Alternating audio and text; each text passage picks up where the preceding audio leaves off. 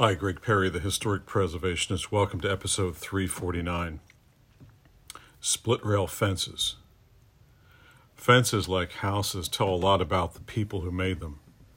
The stone walls and well kept hedgerows of England speak of stability and long established patterns. It's all about patterns. Early visitors to the booming American colonies described the shabby appearance of the log houses with zigzag split rail fences. The snake or worm fence was so characteristic of the new American landscape that it was commonly known as the Virginia fence. This sort of fence gets its stability and its other names from the same source as the serpentine wall. One great advantage of the snake fence is that it can be built with little more than an axe. You simply split a 10 foot log into rails and lay them crisscross on the ground. No post holes to dig or joints to cut. Since it has no permanent connection with the ground, it's best to raise each intersection up on a rock. The fence can be moved about at will or in an opening made at any point. The simple snake fence becomes unstable after it reaches about 10 rails high but can still be raised higher by using crossed rails and riders at every intersection or lock. These add enough height to keep horses from jumping the fence, which was the, uh, the key factor for protection. One of the earliest encounters with principles of rural economy involved the snake fence, passing a zigzag rail fence near Clifton Forge, Virginia. So someone obviously echoing the words of his father, remarked, Snake fences waste land. In one way, I guess it's true. It's difficult to plow and plant in the zigs and zags. Grazing animals, though, get in there just fine. And the side away from the animals, which cannot be cut, becomes a refuge for wildflowers and birds. Even if the corners can't be cultivated, some stray seed is bound to take hold there. The best corn and the best tobacco was that which grew and had to be hand-picked because it grew in the jamb of the fence. As appropriate as the snake fence was to the New World, it was, like the log house, something new and unfamiliar to the English mind. If you think about it, a snake fence is simply a log house that has been stretched out. For an Englishman, the more familiar manner of the house building was to to use up straight posts with holes cut out in them to receive the horizontal beams. This is the way he built houses, doors, and windows, and it is how he built his fences also. A straight line, post and rail fence is not self supporting, and holes must be dug. This was originally done with shovels alone and later with the iron pikes and dipper spoons that preceded the now familiar post hole digger. The post must be made from the heartwood of a resistant species in which they are to endure. Cedars, chestnut, walnut, sassafras, catalpa, and Osage orange are all commonly used for post. One most favored woods is the black locust, which is reputed by some to last two years longer than stone. Others say that it will last twice as long as the whole. One man even claimed that it will last two lifetimes and says he knows because he's seen it.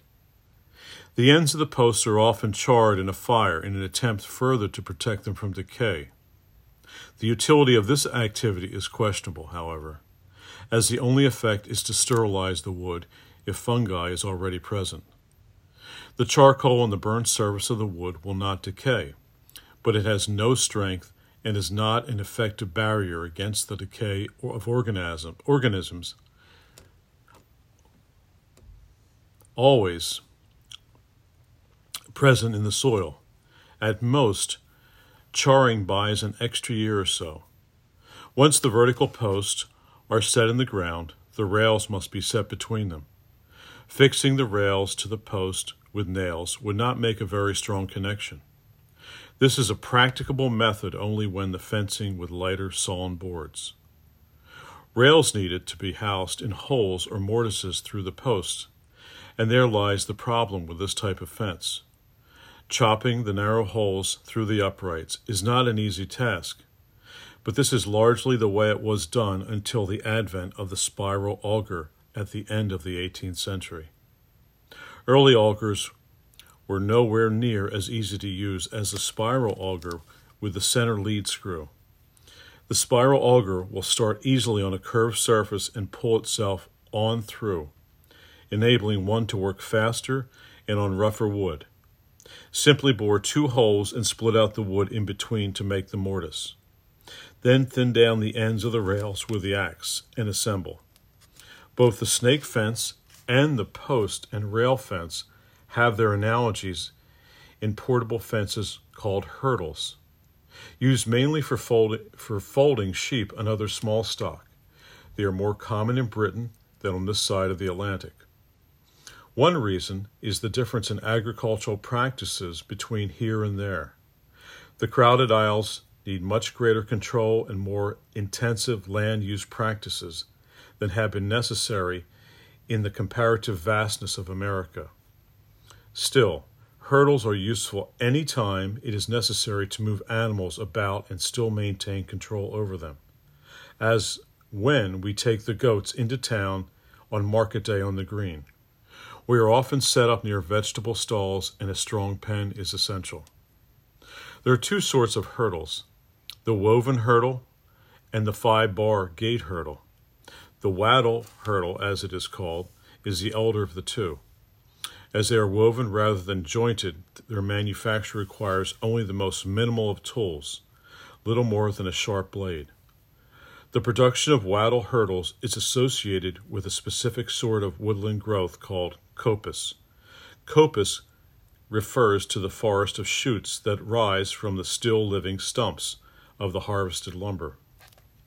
Even when trees were too large to be used effectively with primitive tools, one could always kill the upper part of the tree by ringing the trunk with an axe. The well developed root system of the tree would then put all its energy into sending up sprouts from the stump and roots.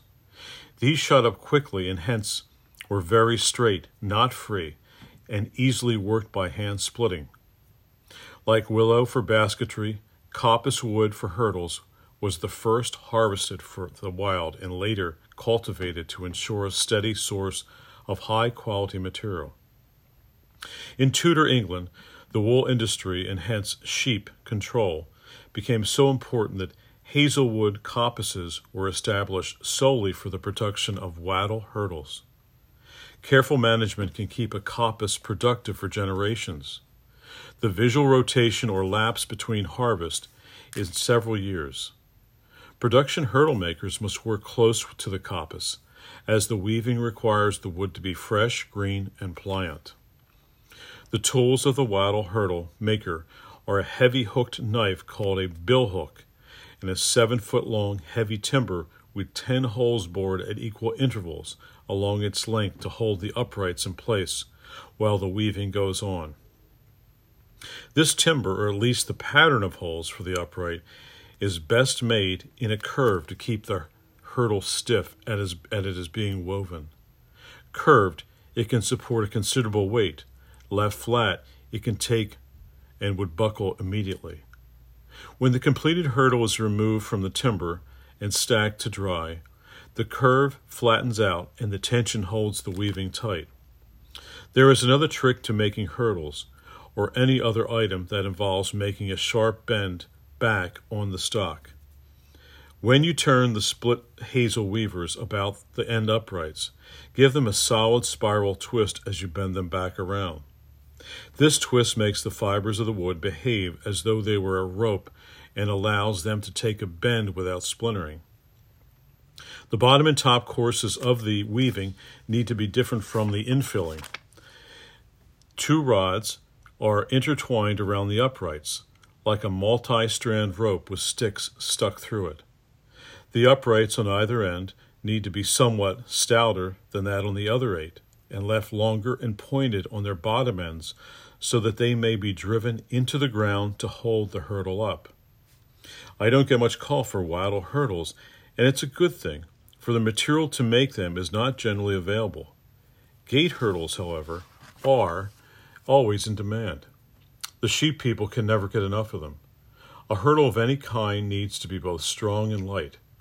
Cleft oak provides the best combination of strength, lightweight, and decay resistance. All their parts are split rather than sawn from the log, preserving the integrity of the grain from end to end, flowing around knots or bends. To equal their strength in sawn material, one would need pieces of greater dimension and weight, which will require more energy to make and move about. Making gate hurdles is a pleasant undertaking from start to finish. They are generally six feet long by three feet high. Start with a fresh white oak logs. Other species will do, but this is all that most have ever used in six foot lengths. Split the log in half and then in half again, and so on. Once you get down to pieces about a handbreadth thick, you can start to open the split with the with a wedge, axe, or froe enough to get a hand and a foot and tear it apart. Keep splitting until you have all the bars that you will need, five or six for each hurdle, measuring about two and a half inches by one half inch. Fail links can be used for the braces and center uprights. The stout end post should be made one inch by two and a half inches and four feet long. All the stock should be hard of oak. Any white sapwood left on will quickly lead to rot and ruin. All the posts will be mortised into the same manner, so you will need to save them by making a guide stick with notches or nails at the appropriate points to speed the layout. Leave about 10 inches on the bottom of the post, the part that will go into the ground, before the slot for the bottom rail and about 4 inches above the mortise for the top rail since young, unruly animals are usually short as well. The bottom rails need to be spaced closer together than those toward the top. The mortises can be quickly chipped out with a chisel in the fresh wood, but another way, and one that I quite enjoy, employs a brace and bit and what is called a hurdle maker's twivel. It is called a twivel or twibbill because it is a treble or double ended tool with two bills. One of the ends of the T shaped tool is shaped like a sharply hooked chisel, the other like a broad knife.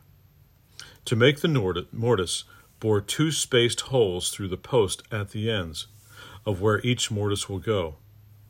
Then, with the hooked end of the twibble, reach in one of the holes and lever out the wood in between. It may take two or three bites to get it all out. Clean up any mess that is left with the end knife. When the mortises are chopped uh, with a chisel, the posts need to be firmly supported on a bench or stump. When working with a bitstock and twibble, however, you can hold the work by springing it between two horizontal bars and the top of a small stump. This holds the post firmly and gives the hook of the twibble and the knife space to work through without hitting the bench top. With all the posts have been mortised through, chop their bottom ends to point so they point toward the ground and knock the corners off the end. And because when the when you blow with them out, it may tend to break them off in the ground. Now set the rails in place with a half inch or so of their ends protruding through the mortises. The top rail, the bottom rail, and the third rail from the bottom are held in their mortises by oak pegs, driven through holes bored through the sides of the post. The other rails can be left alone free. The center upright of the diagonals are held to the rails by nails that are clinched over the side. The best sort of nail for this is called a clout nail. They're designed to punch through the wood without splitting, and upon hitting an iron plate placed on the underside of the two pieces to be joined. To clinch themselves, clout nails should be available through hardware store dealers but wire nails will do just fine as well as you know how to use them. They may tend to split the wood, but this can usually be avoided by blunting one point or pre drilling the hole. Get the center upright in first and then place the diagonal braces by eye. Hurdles will support themselves. The pointed bottom ends of the uprights can be forced into the ground by the weight of your foot on the lower rail.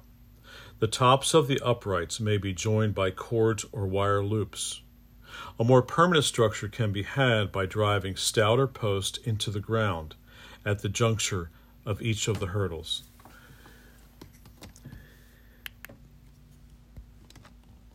Greg Perry, the historic preservationist, signing out.